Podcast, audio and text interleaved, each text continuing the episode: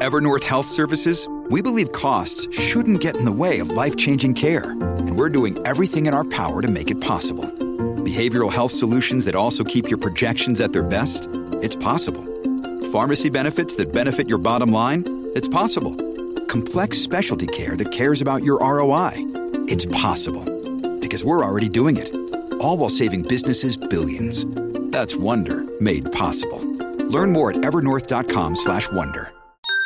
Podclass, i podcast di classe editori. Piazza Affari Archivia il giovedì borsistico a meno 0,29% a quota 28.831 punti. L'andamento è stato influenzato dai dati macroeconomici sull'inflazione nell'Eurozona. I prezzi al consumo sono aumentati dello 0,6% su base mensile, del 5,3% su base annuale.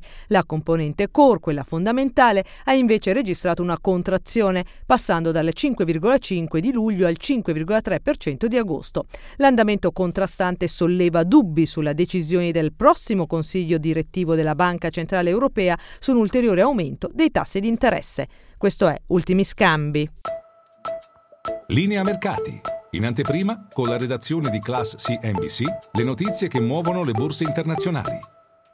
Negli Stati Uniti le spese personali per i consumi a luglio sono aumentate lo 0,8%, superando le aspettative del consensus, mentre il deflatore dei consumi, la misura dell'inflazione preferita dalla Fed, è aumentato dello 0,2% mese su mese, corroborando le posizioni degli economisti che si aspettano una pausa ai rialzi dei tassi di interesse in occasione del meeting di settembre.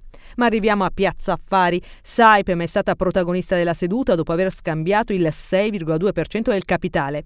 Il titolo ha chiuso in perdita del 5,27% dopo che l'azienda ha collocato obbligazioni convertibili in azioni con scadenza 2029 da 500 milioni di euro. I proventi saranno utilizzati per finalità di carattere generale, tra cui il rifinanziamento di una porzione dell'indebitamento esistente. Anche Banca Monte dei Paschi di Siena è scivolata in borsa, giù del 2,5%. Ieri indiscrezioni di stampa suggerivano una possibile fusione con il banco BPM, ma sono state smentite stamattina da un portavoce di quest'ultima che ne ha confermato la strategia stand alone. Per converso, Iveco più 3,6 e CNH Industrial hanno sostenuto la performance dell'indice principale.